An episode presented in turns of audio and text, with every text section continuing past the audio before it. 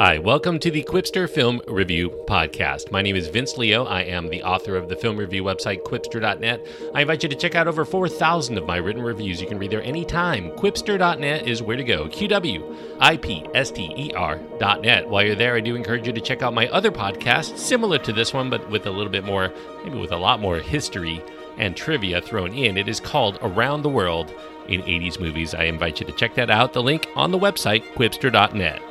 Today I'm going to be looking at a film called Fast Color. It came out at Sundance over a year ago, but it's finally getting a release in streaming form. It did have a very small, very select theatrical release earlier this year, but didn't last very long in theaters. But now you can catch it at home. You just rent it from wherever you normally rent your streaming movies. Fast Color is a PG 13 rated film. It does have a scene of violence and brief, strong language. The runtime is an hour and 40 minutes. Gugu Mbatha Raw is the main star. Lorraine Toussaint, Saniyya Sidney, Christopher Denham, and David Strathairn are in the film. Julia Hart is the director. She also co writes the screenplay along with Jordan Horowitz.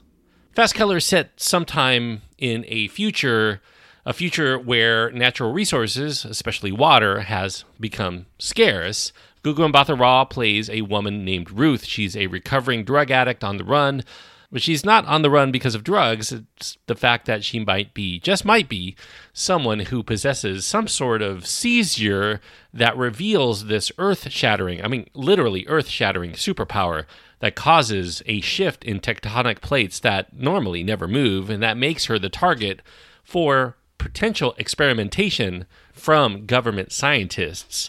She's broke. She's desperate. She ends up returning to the rural home she ran away from when she was much younger, and that's where she finds her mother, Bo, and her mostly estranged daughter, Lila, residing.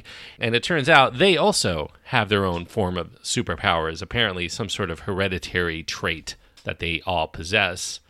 Much more to the story than that, but there's not a lot here that I can talk about without revealing something or other. You know, if Fast Color is a superhero origin of sorts, it does feel somewhat along the lines of the more subdued M. Night Shyamalan's Unbreakable, maybe even more low key than that one. If you inject the premise of Unbreakable into a plot line that somewhat resembles Midnight Special, I think if you mix that with certain elements of The Fits, I think you're going to come close to what Julia Hart's film has to offer.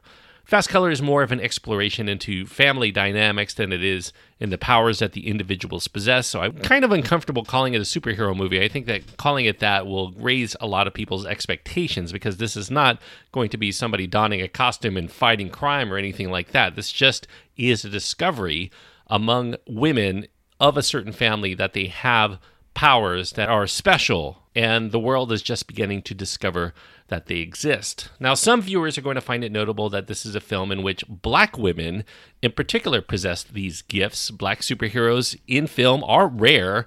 The ones with black females headlining are limited to just the god awful Catwoman, really, as the most notable one. That starred Halle Berry. I don't even know if you can call her a hero per se.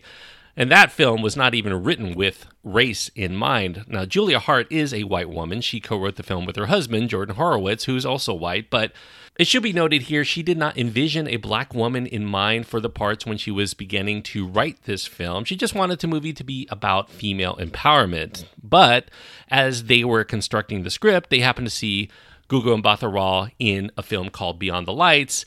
And Julia Hart was so taken by her performance in there, she decided to rewrite the script with Mbatha Raw in mind as the main character. She didn't know if Gugu Mbatha Raw would even be interested once it was completed, but when she did read it, she of course felt that it was a part written just for her. I guess that's because it was. And from there, the story took on a more important message of empowerment, not only for women, but women of color. Now, Fast Color doesn't have many opportunities here for special effects. It has a very modest budget, but when they do occur, they are very impressive. Rainbow colored hues emerge as the women can manipulate and break down objects that they set their minds to, and then they end up restoring them exactly how they were before.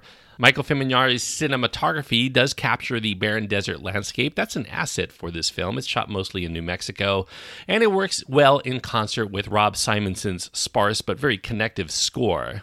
And while I do think that there's a lot to admire here within Fast Color, I do think that it also feels like an interesting idea for a film, more so than it does succeed at actually being an interesting film on its own. You know, the possibilities here seem much more attractive than what actually plays out on the screen during its runtime. And while some viewers are going to be hungry for a superhero film that suggests not only female empowerment, but black female empowerment, if it wasn't for the fact that Hollywood has been derelict at providing such stories for over 100 years, I would say that this is only average storytelling at best, maybe a revision or two away from finding actually something much more compelling to draw us into these characters and their narrative beyond the premise. And for some viewers, that black female empowerment message might be enough, but that's not how I review films. I think it's my job to grade the movies on their own as storytelling experiences and not whether it tries to right the wrongs of the world or I agree with it or some sort of social need. You know, this is something I'm just trying to recommend as if you're interested in the story, would this compel you? I would say it's a close call. I think that there are some people who ultimately will like this film, but based on the way that I typically measure films, I don't think there's quite enough there for a feature film release. I think in this form, it might have better been relegated to being a very interesting short film. Maybe if it were just a couple of scenes to set it up, and then you have uh, the climax at the final third of the movie where it actually starts to heat up that may have been a better direction to go or or maybe like I said if they worked a little bit more with the story to try to get it much more compelling and tight for the overall story. Now, Fast Color may lack the typical sizzle and the action-based excitement of typical superhero fare. I do think some viewers are going to grow a little bit restless in its deliberate pacing, especially if the reveals within the film are surmised long before the time that they tie into the main plot. I will say that I did not have a hard time figuring out what was going to happen in the reveals before they happened. So that kind of further compounded the problems with its pacing. Now, Fast Color is a bit of an oddity. I don't think it's wholly successful as entertainment, but despite its small scale and downbeat delivery, I do think that it does offer something to mull over when it's over. So it's almost a recommendable film for me. I would say if this were a pilot of a TV show, I'd probably stick around for the next episode at the very least to see where things might develop too bad I don't really review TV shows, so I have to take this as a standalone film. And as a standalone film, it's a borderline call for me. I really want to be able to recommend it, but it's not the kind of movie that I would wholeheartedly recommend to a lot of people. I think that there's an audience out there for it, certainly, but I feel like that audience is probably going to be bringing in their own interest to the film. It's not something that this movie, I think, is going to cultivate among people who don't already have those interests in mind. So, with that in mind, I'm going to give Fast Color two and a half stars out of four. Two and a half stars on my scale means that I do think that it had the tools, it had the talent to be something more, something that I would recommend at least to genre fanatics or something like that. And I do think that what it's missing here, I think, is more story development. It just feels like a movie that doesn't quite have enough to sustain its 100 minutes, despite being a noble effort at trying to do something different.